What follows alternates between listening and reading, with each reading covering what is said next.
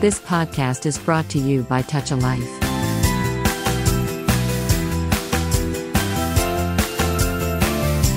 నమస్కారం. Touch life వారి టాలేడియోకి స్వాగతం. మన రచయితల కార్యక్రమానికి సుస్వాగతం. నేను మీ రేడియో హోస్ట్ సూర్యాని. వారం వారం విశిష్టమైన రచయితల్ని పరిచయం చేస్తున్న ఈ కార్యక్రమంలో భాగంగా ఈసారి మంగిపూడి రాధిక గారిని కలవబోతున్నాం. రాధిక గారి నాన్నగారు స్వతహాగా రచయిత కావడం సాహితీ వాతావరణంలో పెరగడం రాధిక గారికి అక్షరంతో అనుబంధం కలిగించాయి. పద్యం కవిత కథ ఇలా అన్ని ప్రక్రియల్లోనూ తనదైన ముద్ర వేసేలా ప్రేరేపించాయి. ఈ అరుదైన రచయితలతో మాట్లాడి తన గురించి మరిన్ని వివరాలు తెలుసుకుందాం. వెల్కమ్ టు మన రచయితల కార్యక్రమం. రాధిక మంగిపూడి గారు ఇవాళ మీలాంటి ఒక విశిష్టమైనటువంటి రచయిత్రిని మా పాఠకులకి పరిచయం చేయటం ఒక మంచి అవకాశంగా భావిస్తున్నాం ఎందుకంటే మన రచయితల కార్యక్రమం ద్వారా వారం వారం మంచి రచయితల్ని ఇప్పటి తరానికి పరిచయం చేసేటటువంటి ఉద్దేశంతో కార్యక్రమాన్ని మొదలుపెట్టాం. ఈ సిరీస్లో భాగంగా మిమ్మల్ని కలుసుకోవడం చాలా సంతోషంగా ఉందండి. నమస్కారం అండి. చాలా సంతోషం నన్ను మీ కార్యక్రమానికి ఆహ్వానించినందుకు. థ్యాంక్ యూ అండి pleasure is ours Radhika garu సాధారణంగా ఏంటంటే సాహితీ ప్రయాణం గురించి మాట్లాడుకునేటప్పుడు మిమ్మల్ని ప్రభావితం చేసినటువంటి అంశాలు అలాగే మీకు చిన్నప్పుడు సాహిత్యం చదివే అలవాటు ఉందా? ఇలాంటి విషయాలన్నీ కూడా చర్చలోకి వస్తాయి. అయితే మీ ప్రొఫైల్ చూస్తున్నప్పుడు ఒక ఆసక్తికరమైనటువంటి విషయం కనిపించింది ఏంటంటే మీ నాన్నగారు కూడా చాలా మంచి రచయిత. ఆయన అవునండి. ప్రభావం మీరు రచయిత్రిగా మారడంలో ఎంతవరకు ఉందండి ముందుగా తాల్ రేడియో నుంచి కార్యక్రమాన్ని వింటున్నటువంటి శ్రోతలందరికీ కూడా నా నమస్కారాలు తెలియజేస్తున్నాను మీరు అడిగిన ప్రశ్న ముందుగా మా తల్లిదండ్రుల నుంచి వారి యొక్క ప్రోద్బలం గురించి చెప్తూ మొదలు పెట్టడం కూడా నాకు ఆనందదాయకంగానే ఉంది. మా నాన్నగారు మీరు అన్నట్లుగా కోటికలపూడి కూర్మనాథం గారని విజయనగరం నుంచి ఆయన పేరు పొందినటువంటి రచయిత కవి. ఆయన రాసినవన్నీ కూడా ఇంగ్లీష్ లోను తెలుగులోనూ కూడా పాటలుగాను అలాగే పోయిట్రీ ఇంగ్లీష్ పోయిట్రీ కింద వారు రచనలు చేశారు. సుమారుగా పన్నెండు వందల పైగా పాటలండి ఆయన రాసినవి. భక్తి పాటలు ఎక్కువగా. ఆ నాకు మా పేరెంట్స్కి ఏంటంటే చాలా ఏజ్ గ్యాప్ అన్నమాట. ఆల్మోస్ట్ ఒక తరం గ్యాప్ ఉంటుంది అనమాట వారిది లేట్ మ్యారేజ్ అవ్వడం వల్ల. కనుక వారు ఆ రోజుల నాటి పాత పాటలు తర్వాత పాతకాలపు సాహిత్యము గురించి వాళ్ళ తరం వాళ్ళు అంటే ఇంట్లో మనం ఒక అమ్మమ్మల దగ్గర నాయనమ్మల దగ్గర తాతయ్యల దగ్గర పెరిగిన మనవలకి ఏ విధంగా అయితే పూర్వకాలపు విలువలతో కూడుకున్నటువంటి సాహిత్యం పరిచయం చేయబడుతుందో అదే విధంగా నేను మా అమ్మగారు నాన్నగారి దగ్గర చిన్నప్పటి నుంచే సాహిత్య విలువలకు సంబంధించినటువంటి విషయాలు ఎన్నో నేర్చుకోవడం జరిగింది. తర్వాత కుటుంబంలో కూడా కుటుంబ నేపథ్యంలో కూడా సాహిత్యపరమైనటువంటి విలువలు ఉండడం వల్ల అలాగే మా నాన్నగారితో పాటు మా పెదనాన్నగారు కేవీఎస్ మూర్తి గారు కూడా మా అలాగే మా మేనత్ గారు వర్ధనమ్మ గారు ఆవిడ కథ రచయిత్రి సో ఇలా కుటుంబంలో కొంత ఉండడం అయితే ఇంకొంత విజయనగరం ఆ, ఆ ఊరే విజయనగరం అంటాం. అక్కడ నుంచి ఎంతో మంది మహానుభావులు గురజాడ వారు ఆదిపట్ల వారు వారందరూ అక్కడ వారే చాసో గారు ఇలాగా సో వారందరి నడయాడిన స్థలంలో అక్కడ మహారాజా కళాశాలల్లో చదువుకున్న అదృష్టము నాకు చిన్నప్పటి నుంచి సాహిత్య అభిలాష అలవడ్డానికి ఖచ్చితంగా అది మూల కారణం అని చెప్పొచ్చు. మా నాన్నగారు కూడా వారు రచించినటువంటి పాటలని కానీ వారే ట్యూన్ చేసుకొని ఇంట్లో పాడుతూ ఉండేవారు. తర్వాత పాతకాలం పాటలన్నీ వింటూ ఉండేదాన్ని. అప్పట్లో చక్కగా పెద్ద రేడియో ఒకటి ఉండేది ఇంట్లో. రేడియో కార్యక్రమాలన్నీ వింటూ ఉండేవాళ్ళము. చిన్నప్పుడు భక్తిరంజని కార్యక్రమాలని తర్వాత రేడియో నాటికలు ఇవన్నీ వినడము. వీటన్నిటి ద్వారా కూడా తెలుగు భాష పట్ల తెలుగు సాహిత్యం పట్ల నాకు మక్కువ ఏర్పడింది. నేను చదువుకున్నదంతా కూడా తెలుగు మీడియంలోనే నా చదువు కొనసాగడం వల్ల ఆ తెలుగుతో ఉన్న బంధం ఈనాటికి కొనసాగుతూ వచ్చింది. చాలా ఆసక్తికరమైనటువంటి నేపథ్యం అండి రాధిక మంగిపూడి గారు. ఎందుకంటే ఆ, మీరు అన్నట్టు విజయనగరంలో గురజాడ చాసు లాంటి లబ్ధ ప్రతిష్ఠులు కూడా అక్కడి సాహితీ వాతావరణాన్ని ప్రభావితం చేశారు. అలాంటి మహనీయులు నడయాడినటువంటి నేల అది. పైగా మీరు మహారాజా వారి కళాశాలలో చదువుకున్నారు. దానికి కూడా ఎంత ప్రతిష్టాత్మకమైనటువంటి చరిత్ర ఉందో అందరికీ తెలిసిందో. వీటన్నిటికీ తోడుగా మీరు అన్నట్టు ఆ కాలంలో రేడియో లాంటి మాధ్యమాలు చూపించినటువంటి ప్రభావం కూడా చాలా స్పష్టంగా తెలుస్తోంది మీ సాహితీ ప్రయాణంలో. వీటికి ఏమంటాం ఒక మంచి ఎడిషన్ లాగా మీ నాన్నగారు కూడా ఒక మంచి రచయితగా ఉండటము ఆయన స్వయంగా పాటలు రాసి వాటికి ట్యూన్స్ చేసి వాటిని మీ ముందు మా అంటే ఆలపించటం గావచ్చు, లేకపోతే. మీరు వాటిని వింటూ, చూస్తూ పెరగడం గావచ్చు, తప్పకుండా ఇదంతా గూడా చాలా చక్కటి ప్రభావం చూపిచ్చిందని అర్థమవుతుంది.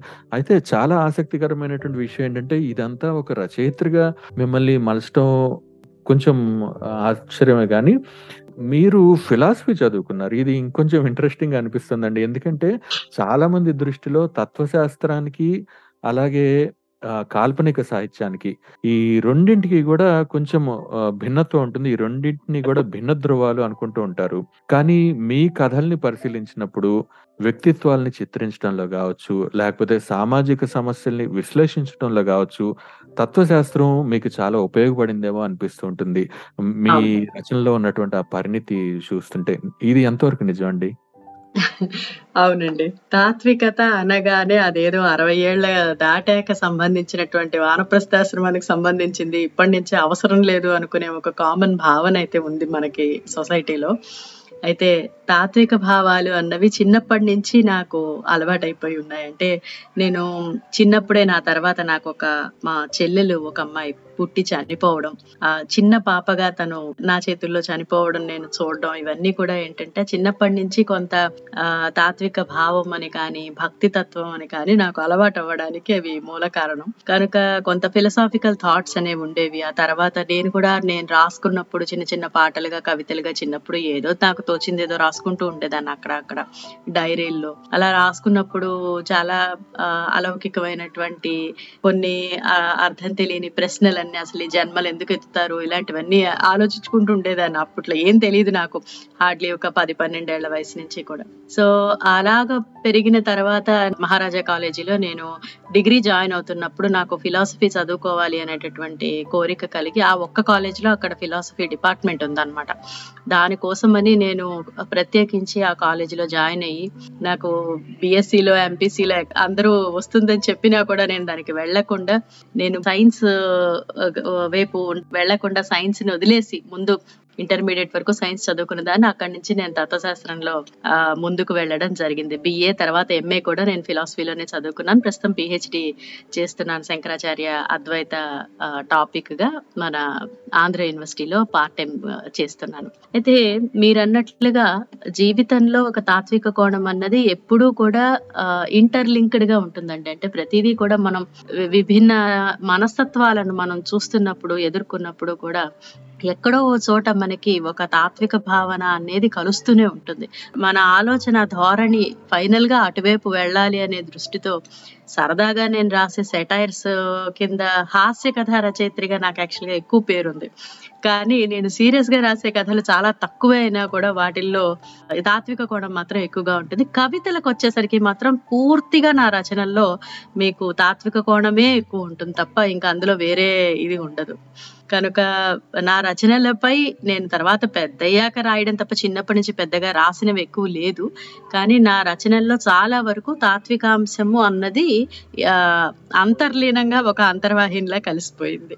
ఇంట్రెస్టింగ్ అండి. బహుశా మీ కథల్లో ఒక అంతర్వాహినిలాగా తాత్వికత అనేది ఉండటం వల్ల వాటికి మరింత ప్రభావశీలత ఏర్పడిందేమో అనిపిస్తూ ఉంటుంది. కవితల గురించి, కథల గురించి మనం మరొకసారి మాట్లాడుకుందాం. అయితే పద్యాల గురించి కూడా ఒకసారి అడగాలనుందండి. ఎందుకంటే మీరు కథలు, కవితలు కాకుండా పద్యాలు కూడా రాశారు. అందులో ఒక శతకం కూడా రాసినట్టున్నారు. సో!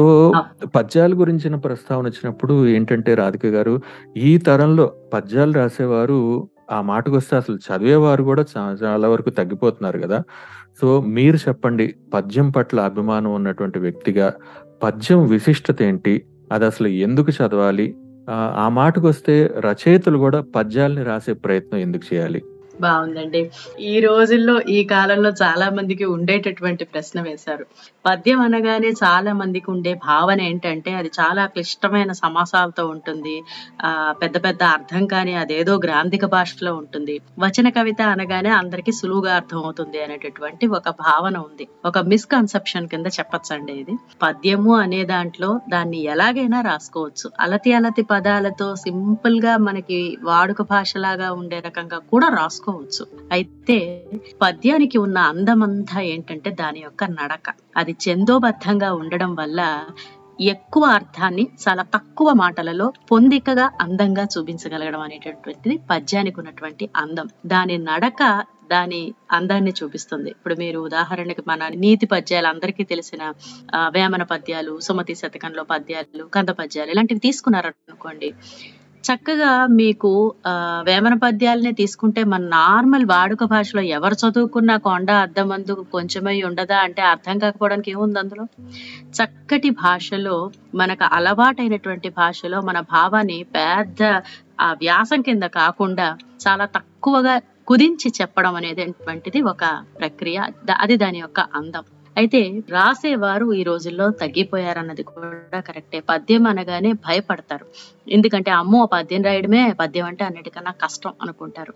కానీ ఒక్కసారి కానీ దాంట్లో ఉన్నటువంటి మెళకువ ఆ ఛందోబద్ధంగా దానికి ఉన్నటువంటి దాని నడకను కానీ మనం గమనించి దాన్ని పట్టుకోగలిగితే పద్యం రాయడం చాలా సులువు. ఒక కథ రాయడం కష్టం. ఒక పెద్ద నాటిక రాయడమో కాస్త ఒక విషయంపై కూలంకషంగా ఆ పరిశోధన జరిపి ఒక పరిశోధన వ్యాసం రాయడమో కష్టం చెప్పాలంటే. పద్యం రాయడం చాలా సులువు. అది ఒకసారి కానీ పట్టుబడిందంటే దాన్ని వదలరనమాట నేను పద్యం మొదట్లో కష్టము అనుకునే భావనతోనే నాకు వచన కవితలే హాయిగా ఉన్నాయి అనుకుంటూ నేను ఎక్కువగా వచన కవితలే రాసేదాన్ని. కానీ నా మొట్టమొదటి పుస్తకం వచన కవితలతో భావతరంగాలు అని రాసినప్పుడు అందులో ఒక యాభై వరకు నేను నాలుగేసి పాదాలు ఉన్నటువంటి చిన్న చిన్న కవితలుగా పొందికగా నేను ఆ నా మనసులో భావాల్ని పెట్టడానికి ప్రయత్నించాను. చాలా మంది ఆ పుస్తకం చదివాక ఇవి పద్యాలు కావు కానీ పద్యాల లాగా అనిపిస్తూ చిన్న చిన్నగా పొందికగా నాలుగేసి లైన్లలో ఉన్నాయి. ఇవి ఎలా రాసేవు? దీని వెనక నువ్వు ఏదన్నా ఒక పర్టికులర్గా నువ్వు ఏదన్నా ఒక పద్ధతిని అనుకున్నావా నన్ను అడిగిన వాళ్ళు ఉన్నారు. అప్పుడు నాకు అనిపించింది ఓకే నేను పద్యానికి దగ్గరగా వెళ్ళి రాయగలిగితే పద్యం కూడా నేను ఎందుకు ప్రయత్నించకూడదు అన్నది నాకు అనిపించింది. అప్పుడు కొద్దిగా యతిప్రాసలను ఎలా గణాలను ఎలా అమరించాలో తెలుసుకోవడానికి నేను అంటే తెలిసినదే మనకి చాలా వరకు యూట్యూబ్లో దొరుకుతుంది. ఆ, మన చాలా వరకు ఆ వికీపీడియాల్లోనూ అన్ని చోట్ల మనకి నెట్లో అవైలబుల్ గానే ఉంది. చిన్నప్పుడు కూడా స్కూల్లో చదువుకున్నాం. కానీ ఎప్పుడైతే ఒక గురుముఖత మనకి అందుతుందో అది సరస్వతి అనుగ్రహంగా వస్తుంది. అందువల్ల నేను కేవలం ఇక్కడ నెట్లో చదువుకోవడం చూసుకోవడం ఉన్న ఉద్దేశంతో కాకుండా ఆస్ట్రేలియా నుంచి తటవర్తి కళ్యాణ్ చక్రవర్తి అనే ఆయన తటవర్తి గురుకులం అనే పేరుతో ఆన్లైన్లో సరదాగా పద్యాలన్నీ నేర్పిస్తూ ఉంటారు. నాకు మంచి ఫ్రెండ్ ఆయన. సరే అతనికి ఫోన్ చేసి ఒకసారి అందరికీ నేర్పిస్తున్నారు కదా నాకు నేర్పించండి నేను రాస్తాను సరదాగా అడగడం. అనుకోకుండా ఆయన ఆ రోజు మన దేవి నవరాత్రుల ప్రారంభ దిన రోజు మొట్టమొదటి పాడ్యమి అవ్వడం. గబగబా ఆయన నేను నేర్పుతాను అంటూ ఆ ఆటవిలది పద్యాలు సింపుల్గా ఉండేవి ముందు నాకు నేర్పించడం నేను అలా రాయడం ప్రారంభించడం జరిగింది.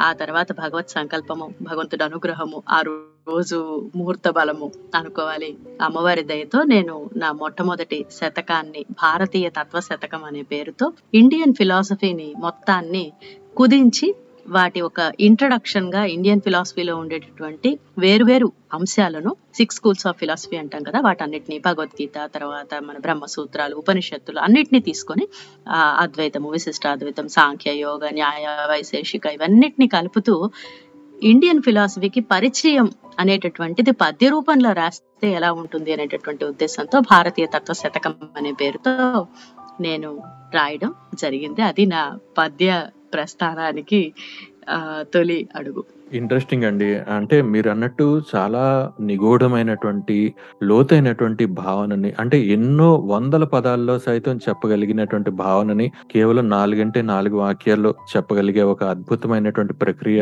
పద్యం కావచ్చు.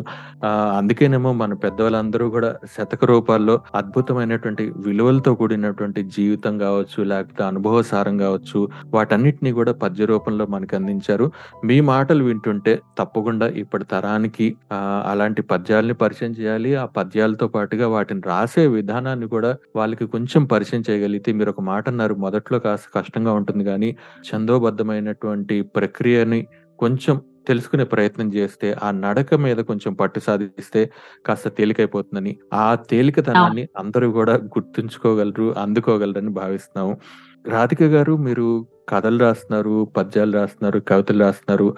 కథలైతే అందులో మీరు కొంచెం ఇంకొంచెం ప్రత్యేకమని చెప్పుకోవాలి. ఎందుకంటే సింగపూర్‌లో కథా సంపుటి వెలువరించినటువంటి తొలి మహిళ.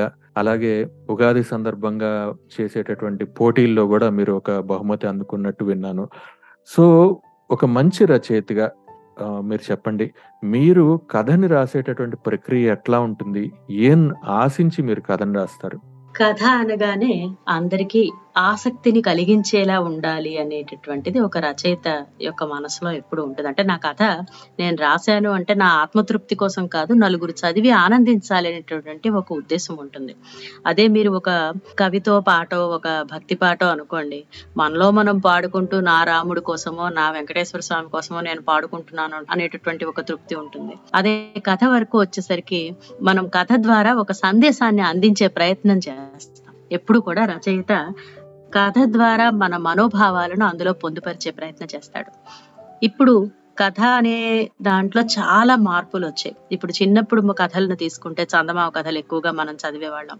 ఆ రోజుల్లో వచ్చిన చందమామ కథలను తీసుకుంటే చిన్న చిన్న నీతి విషయాలను కానీ, లేకపోతే విక్రమార్క కథలు కానీ, పంచతంత్ర కథలు కానీ ఇలా చాలా మనం చదువుతూ ఉండేవాళ్ళం.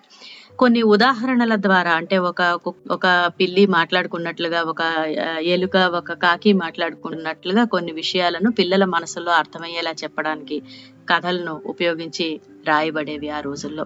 ఆ పులి, మేక కథ ఇలా రకరకాలుగా ఉండేవి. తర్వాత తర్వాత కాలానుగుణంగా కథా వస్తువు యొక్క ఎంపిక విషయంలో చాలా మార్పులు వచ్చాయి కథ చెప్పే విధానంలో కూడా చాలా మార్పులు వచ్చాయి ఇప్పుడు ఈ రోజుల్లో మీరు కథను తీసుకుంటే 'అనగనగా ఒక రాజున్నాడు' లాగా మొదలవ్వదు. ఆ కథ మొట్టమొదట మొదలవ్వడమే ఎక్కడ మొదలవుతుంది? ఆ రాజు తీక్షణంగా ఆ పులి కళ్ళల్లోకి చూస్తున్నాడు. బాణం ఎక్కుపెట్టి రెడీగా ఉన్నాడు. అక్కడ మొదలవుతుంది. ఆ ఆ తర్వాత ఈ రాజు వేటకెళ్ళాడు. అక్కడ పులి కనిపించింది. ఇవన్నీ తర్వాత వస్తాయి ఇది ఒక నెరేటివ్ మెథడ్స్లో చాలా మార్పులు వచ్చాయి కథల్లో ఈ రోజుల్లో రాయడం. అంటే పాఠకులను చదివించేటటువంటి ఒక ఉత్కంఠ లేదా ఒక క్యూరియాసిటీ కథ వస్తువులో నింపడం అనేటటువంటిది ఈ రోజుల్లో ఎక్కువగా ఉంటుంది. ఇది ఇప్పుడు నా కథల విషయానికి వస్తే నేను కూడా ఆధునిక రచయిత్రిగానే పరిగణింపబడతాను. ఎందుకంటే నేను చిన్నప్పటి నుంచి కథలు రాయలేదు. నేను రాయడం మొదలు పెట్టింది రెండు వేల పదహారు పదిహేడు తర్వాత నుంచి నేను రాయడం మొదలు పెట్టాను నా మొట్టమొదటి కథ 2019లో వంగూరి ఫౌండేషన్ వారి ఉగాది పురస్కారం. అమెరికా నుంచి వారు నిర్వహించినటువంటి ఉగాది పోటీల్లో పురస్కారం వచ్చింది.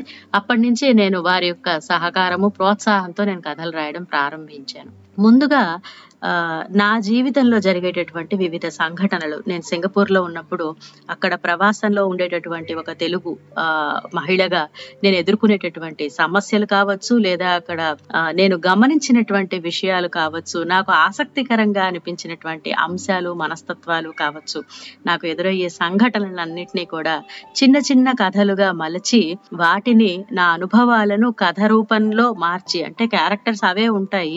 కొన్ని కథనాలుగా అంటే ఫస్ట్ పర్సన్లో అంటే నేనే చెప్తున్నట్లుగా నేను ఫలానా షాపుకు వెళ్ళాను. నేను నాకు ఫలానా అక్కడ ఇలా అయింది అంటూ నా గురించి నేను చెప్తున్నట్లుగా కొన్ని, కొన్నింట్లో థర్డ్ పర్సన్ కింద అంటే ఎవరో ఫలానా ఆ లక్ష్మి అనే ఆవిడ పలానా చోటకి వెళ్ళినప్పుడు ఇలా జరిగింది అని నెరేట్ చేస్తున్నట్లుగా థర్డ్ పర్సన్గా కొన్ని, అలా నేను రకరకాలుగా కథల్ని రూపొందించి చెప్పేటటువంటి ప్రయత్నం మొదలు పెట్టాను దాంట్లో భాగంగా స్వీయ అనుభవాలు ఎప్పుడైతే నేను రాయడం మొదలు పెట్టానో వాటిని కుదిరినంత వరకు అవి కష్టాలైనా, సుఖాలైనా కూడా ఒక వ్యంగ్య పద్ధతిలో లేదా ఒక హాస్యాన్ని రంగరించే విధంగా నేను నెరేట్ చేయడానికి ప్రయత్నించాను. అది నాకు ముఖ్యంగా ఎక్కువ పేరు తీసుకొచ్చింది.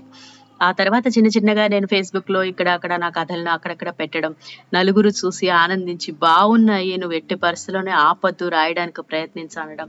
ఆ తర్వాత వాంగూరి ఫౌండేషన్ యొక్క అధ్యక్షులు చిటన్ రాజ్ గారు నేను సింగపూర్ నుంచి ఈ పుస్తకాన్ని ఎందుకు ప్రచురించకూడదని ఆయన కూడా నాకు ఒకసారి సలహా ఇవ్వడం. అప్పుడు నేను సింగపూర్ నుంచి నేను రాసిన కథలన్నీ కలిపి ఒక 18 కథలతో ఒక మొదటి పుస్తకాన్ని వెలువరించడం. అది అనుకోకుండా సింగపూర్ నుంచి అంటే ఒకే సింగిల్ రచయిత ద్వారా పబ్లిష్ అయినటువంటి మొదటి కథ సంకలనంగా కథా సంపుటిగా రావడం వలన నాకు తెలుగు బుక్ ఆఫ్ రికార్డ్స్లో నా పేరు నమోదు చేయడం జరిగింది. తర్వాత కూడా ఇంకా కథా రచన కంటిన్యూ అవుతోంది. అందులో సింగపూర్ నుంచి నేను తర్వాత ముంబై రావడం జరిగింది. అందుకని ఇక్కడ ముంబై నుంచి కూడా నేను కథలు రాస్తూ ఉంటాను. సింగపూర్ వెళ్ళినప్పుడు అక్కడ రాస్తూ ఉంటాను.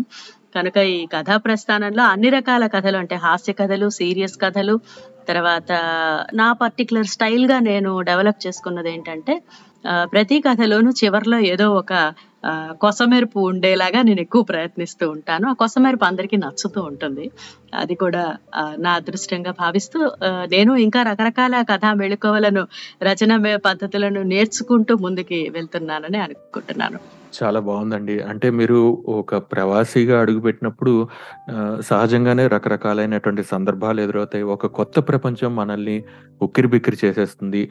ఒక తెలియనటువంటి అయోమయం కావచ్చు, లేకపోతే ఒంటరితనం కావచ్చు, మనల్ని ఇబ్బంది పెడుతుంటుంది ఇలాంటి నేపథ్యంలో చాలామంది వాళ్ళలో వాళ్ళు కుంచించుకుపోతుంటారు. లేదా రకరకాలైనటువంటి ఎక్స్‌ట్రా కరిక్యులర్ యాక్టివిటీస్‌లో అయిపోతుంటారు మీరు మరొక మార్గాన్ని కూడా ఎంచుకున్నట్టు అనిపిస్తుంది మీ కథల ద్వారా. మీకు ఎదురైనటువంటి సందర్భాలన్నింటినీ కూడా చిన్న చిన్న కథనాలుగా మారుస్తూ క్రమంగా రచయిత్రిగా ఎదిగినటువంటి తీరు నిజంగా చాలా ఆసక్తికరంగా ఉంది. పైగా మీరు ఒక మాట అన్నారు. ప్రతి కథ చివర కూడా ఒక ముగింపు ఉంటుందని చెప్పేసి, ముగింపు ఇచ్చే ప్రయత్నం చేస్తానని చెప్పేసి. బహుశా మీలో ఉన్నటువంటి తాత్వికత వల్లనేమో అట్లా ఏదో ఒక ముగింపు ఇవ్వాలి, దీనికి ఒక కంక్లూజన్ ఇవ్వాలి అన్న అలాంటి ధోరణి బహుశా అలా వచ్చి ఉంటుంది రాధిక గారు ఒక కథకురాలిగా, అలాగే కవయిత్రిగా, పద్యాన్ని రాసేటటువంటి రచయిత్రిగా మీరు ప్రతి రంగంలోనూ గుర్తింపు తెచ్చుకున్నారు కాబట్టి, కవిత్వం గురించి కూడా ఒక మాట అడగాలనుంది. మీరు ఇందాక మాట్లాడుతున్నారు కవిత్వంలో ఎక్కువగా తాత్వికతని ప్రకటించే ప్రయత్నం చేస్తుంటారని మీ శతకం కూడా భారతీయ తత్వశాస్త్రం మీద రాశారు. అయితే కవిత్వం గురించి వచ్చినప్పుడు ఒక అభిప్రాయం ఏంటంటే, చాలా అలవోకగా కవిత్వం రాసేయొచ్చు. అప్పటికప్పుడు ఏదో ఒక ఏమంటాం మనము బర్స్ట్ అవుట్ లాగానో, లేకపోతే ఒక ఎక్స్‌పోజర్ లాగానో అప్పటికప్పుడు రాసేసేయొచ్చు. కవిత్వం అనేది చాలా తేలికైంది అనేది చాలా మందిలో వస్తున్నటువంటి అభిప్రాయము. బహుశా ఆ అభిప్రాయం వల్ల కవిత్వం పట్ల కొంత విలువ కూడా తగ్గుతోందేమో వాళ్ళ దృష్టిలో అనిపిస్తుంటుంది. మీరేమంటారు? మీరు కవిత్వానికి ఇచ్చేటటువంటి విలువ ఏంటి కవితలు అనగానే చాలా మందికి మన సినిమాల్లో కూడా బోలెడు జోకులు వినిపిస్తూ ఉంటాయి. ఆహ్, కవిత్వం వినిపిస్తాను రా అనగానే అవతల వాడు పారిపోయినట్లు ఇలా. వచన కవిత అనగానే ఆ ఒకప్పుడు మనకి గ్రాంధిక భాష నుంచి తర్వాత చందోబద్ధ పద్యాల నుంచి వచన కవితలు అన్నవి ప్రారంభం అయినప్పుడు కూడా భావ కవిత్వాన్ని తీసుకున్నా లేకపోతే మీరు చిన్న చిన్నగా ఇప్పుడు గురజాడ వారి దేశమును ప్రేమించమన్నా అలాంటి ముత్యాల సరాలు పుస్తకంలోవి ఇలాంటి చిన్న చిన్న కవితలు గేయ కవితలుగా వచ్చినవి ఇలా రకరకాల అటువంటి మార్పు మనకి చందోబద్ధ పద్ధరీతుల నుంచి వచన కవిత ప్రవాహం ముందుకి కొనసాగుతున్నప్పుడు ఒక రకమైనటువంటి తెలుగు భాషలో కవితా ధోరణులలో ఒక రకమైనటువంటి మార్పు సంభవించింది. తర్వాత తర్వాత అది ఎలా తయారైందంటే చాలా వరకు ఆ అడ్డుగా రాస్తే వ్యాసం నిలువుగా రాస్తే కవిత అనేటటువంటి ఒక ధోరణి కూడా ప్రారంభమైంది. కవిత అనగానే మనకి నోటికొచ్చిందంతా అలా చిన్న చిన్న నాలుగు అక్షరాల్లో నాలుగు లైన్లలోనూ ఎక్కడో కట్ చేసుకుంటూ ఒక నిలువుగా రాసేస్తే అది కవిత అయిపోతుంది అనేటటువంటి దృష్టి ఒకటి ఉంది ఉండకపోలేదు. అయితే చాలా వరకు ముందు ప్రారంభించినప్పుడు ఒక కవిత అనేది ఎలా రాయాలి అన్న దానికి ఇతమిద్ధంగా ఇంత సైజులో ఉండాలి ఇన్ని పంక్తులు ఉండాలి ఈ ఒక్కొక్క పాదంలో ఇన్ని అక్షరాలు ఉండాలి ఇటువంటి రూల్స్ ఏం లేవు వచన కవితకి. దానివల్ల ఏంటంటే ఎవరికి వచ్చే ఈజ్ ఎవరికి ఏది స్వతహాగా వస్తుందో దాన్ని మాటల రూపంలో పెట్టే ప్రయత్నం చేస్తారంటే మాటలలో ఇందులో కవిత అనగానే అందులో భావం ముఖ్యం తప్ప మాటల యొక్క లెంగ్త్ లేదా ఆ, యతి ప్రాసలు ఇటువంటి వాటికి వాటిలో తావు ఉండదు. కానీ కవిత అనేది ఒక ప్రెజెంటేషన్ అందంగా ఉండాలి అని అంటే కుదిరినంత వరకు కవితలో ఎన్ని పంక్తులు ఉన్నా మనం చెప్పాలనుకునే భావం క్లుప్తంగా చెప్పడానికి కవిత తాలూకా ప్రతి ఒక్క లైన్ దేనికి అదే ఉండేలాగా అంటే ముందు లైన్లోంచి కంటిన్యూ అయ్యి రెండో లైన్లోకి వెళ్ళకుండా ఒక్కొక్క లైన్ విడిగా ఉండేలాగా అలాగే కుదిరినంత వరకు చివరలో ఒక అంత్యప్రాస అంటే రైమింగ్ వచ్చేలాగా సుమారుగా ఒక లైన్ పొట్టి ఒక లైన్ పొడుగు అలా కాకుండా ఒకే లెంగ్త్లో ఉండేలాగా కానీ మనం రాయగలిగితే అంటే ముందు మీకు మనం మనకి ఎలా తోస్తే అలా రాసి తర్వాత తర్వాత దానిని మనం కుదించుకొని ఒక మూసలో ఒక చట్రంలో కానీ ఇమిడేలాగా పెట్టగలిగితే దానికి ఒక అందం వస్తుంది. అది ప్రజెంటబుల్గా ఉంటుంది.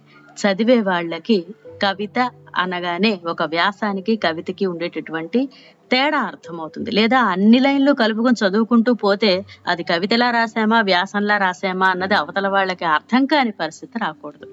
అలాగే కవిత చదివే విధానంలో కూడా ఎక్కడ మనం పాజ్ ఇస్తున్నాము ఎక్కడ కామా పెడుతున్నాము ఒక సెంటెన్స్ యొక్క కన్స్ట్రక్షన్ ఏ విధంగా మనం పెడుతున్నాము? కవిత అనగానే మనం కన్స్ట్రక్షన్లో ముందు అంటే మన తెలుగు వాక్యం తీసుకుంటే ముందు కర్త ఉండాలి తర్వాత క్రియ ఉంటుంది తర్వాత అంటే సబ్జెక్టు ఆబ్జెక్టు ఒక పద్ధతిలో ఒక సెంటెన్స్ కన్స్ట్రక్షన్ ఉంటుంది కదా. ఇంగ్లీష్లో ఎగ్జాంపుల్ చెప్తే ముందు ప్రపోజిషన్ ఉంటుంది లేకపోతే ఏదో ఫస్ట్ ఒక యాడ్జెక్టివ్ వస్తుంది ఆ తర్వాత నౌన్ వస్తుంది. ఇలా ఒక మనకు ఒక పద్ధతిలో వాక్యం యొక్క కన్స్ట్రక్షన్ ఒకటి ఉంది. కానీ కవితలోకి వచ్చేసరికి అది ముందు వేరుకలు చేయొచ్చు. ఉదాహరణకి ఒక చంద్రుడి మీద తీసుకున్నాం అనుకోండి మనకు తోచినటువంటి ఒక చంద్రుడిని చూడగానే మన మనసులో ఒక ఒక అద్భుతమైనటువంటి ఒక భావము ఒక ప్లెజెంట్ ఫీలింగ్ అనిపిస్తుంది.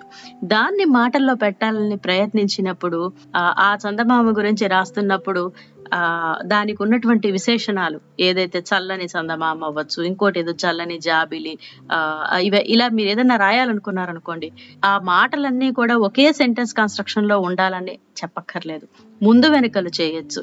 చదువుతున్నప్పుడు ముందు వెనకలు అయినా కూడా దాని యొక్క స్ట్రక్చర్ అందంగా అనిపించేలాగా వింటే మనసుకు హాయిగా అనిపించేలాగా ఉంటే చాలు. ఆ విధంగా కవిత నార్మల్ వ్యాసాల్లో ఉన్నటువంటి వాక్యాలకి ఒక డిఫరెన్స్ వస్తుంది. తర్వాత కవితలు రాసి కొంచెం కొంచెంగా మన్ని మనం పరిణితి చెందుతున్నప్పుడు ఒక ఆరు నెలల క్రితం రాసిన కవితలు మనమే మళ్ళీ సరిదిద్దుకోగలుగుతాం. అంటే మనకి ఎక్కువగా చదవాలండి. ముందు నాలుగు రకాల కవితలు ఏ విధంగా ఉన్నాయి అన్నవి చదివే ప్రయత్నం చేయాలి.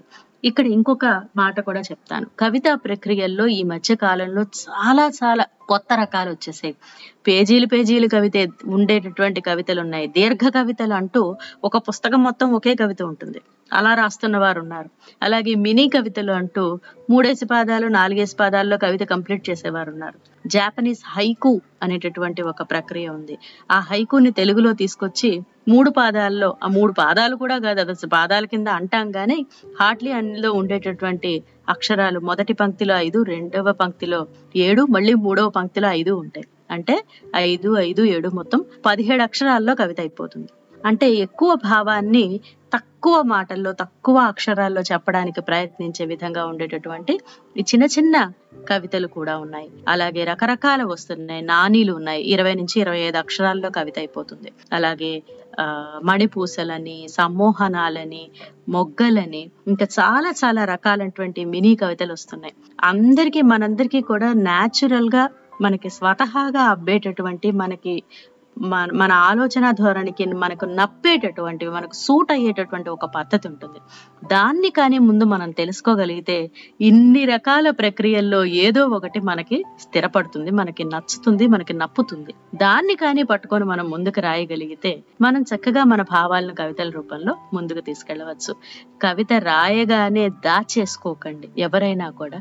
మీకు తోచినది పేపర్ మీద పెట్టడానికి ప్రయత్నించండి దాన్ని నలుగురికి చూపించండి నలుగురు నవ్వు నవ్వుతారేమో అని మొహమాట పడకండి. ఈ రోజుల్లో ఉన్నటువంటి సోషల్ మీడియా కానీ మాధ్యమాల ద్వారా మనం ఏమి రాసినా నలుగురు చదవడానికి నలుగురికి పంపించడానికి చాలా సులువైన మార్గాలు వచ్చాయి. వాటి ద్వారా మనం ఖచ్చితంగా మనం ఏదో ఒకటి రాసి మనకి తోచినది రాసి మనం కానీ నలుగురికి పంపగలిగితే బాగులేకపోతే ఎక్కడ బాగులేదు ఎక్కడ ఇంప్రూవ్ చేసుకోవాలన్నదైనా మనకు తెలుస్తుంది. అంతే తప్ప సృజనా శక్తి ఏదైతే మనలో ఉందో భగవంతుడు ఏదైతే మనలో పెట్టాడో దాన్ని మాత్రం చంపేసుకోకుండా మనం ముందుకు తీసుకెళ్ళగలిగితే మన తెలుగు భాషకి సాహిత్యానికి తర్వాతి తరాల్లో కూడా స్థానం ఉంటుంది.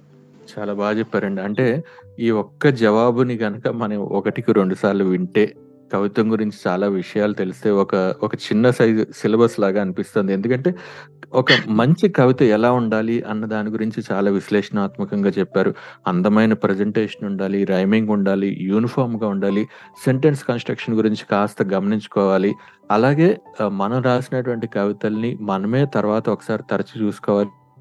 ఇతరులకి కూడా విమర్శించేటటువంటి అవకాశం లేదా వారి అభిప్రాయాల్ని పంచుకునేటటువంటి అవకాశం ఉన్నటువంటి ఇప్పటి సోషల్ మీడియాని మనం విస్తృతంగా వాడుకోవాలి అని చెప్తున్నారు. మీరు. చెప్పినటువంటి ఇలాంటి సూచనలన్నీ గనక వింటే మీరు అన్నట్టుగా ఏదో ఒక ప్రక్రియలో మనదైనటువంటి సృజనని వెలువరించవచ్చు మీరు ఒక చాలా మంచి పాయింట్ చెప్పారు. ఈ మాట్లాడుతూ కూడా చాలా మంది ఏంటంటే ఎవరన్నా విమర్శిస్తారనో లేకపోతే ఇంతమంది మంచి కవులు ఉండగా నేను కవినట్లు అవుతాననో లేకపోతే నాకు భాష మీద పట్టులేదనో ఇలా రకరకాలైనటువంటి కారణాలతో వాళ్ళలో ఉన్నటువంటి క్రియేటివిటీని ఒకటి రెండు కవితలతో ఆపేస్తూ ఉంటారు. ఆ కవితల్ని కూడా వారి వరకే పరిమితం చేసుకుంటుంటారు.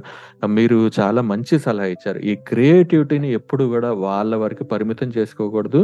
ఇప్పుడున్నటువంటి మనకి వెసులుబాటు ఉన్నటువంటి సోషల్ మీడియా ద్వారా ఇతరులతో షేర్ చేసుకునే ప్రయత్నం చేయాలి. అలా రాస్తూ రాస్తూ ఉంటే తప్పకుండా మంచి రచయితలు అవుతారు మంచి కవులు అవుతారని మీరు చెప్పిన మాటలను బట్టి అర్థమవుతుందండి. చాలా మంచి జవాబు చెప్పారు. వింటున్నారు కదా? రాధిక గారి నుంచి అరుదైన విశేషాలు ఇవి. అయితే ఇది ఇక్కడితో ఆగిపోలేదు. తన సాహితీ ప్రయాణం గురించి మరిన్ని ఆసక్తికరమైనటువంటి అంశాలున్నాయి. అందుకే వచ్చే వారం మళ్ళీ రాధిక గారిని కలుసుకుందాం. మరిన్ని వివరాలు విశేషాలు తెలుసుకుందాం. అప్పటి వరకు సెలవా మరి? You have just listened to Tall Radio Podcast. For more podcasts, visit www.touchalife.org.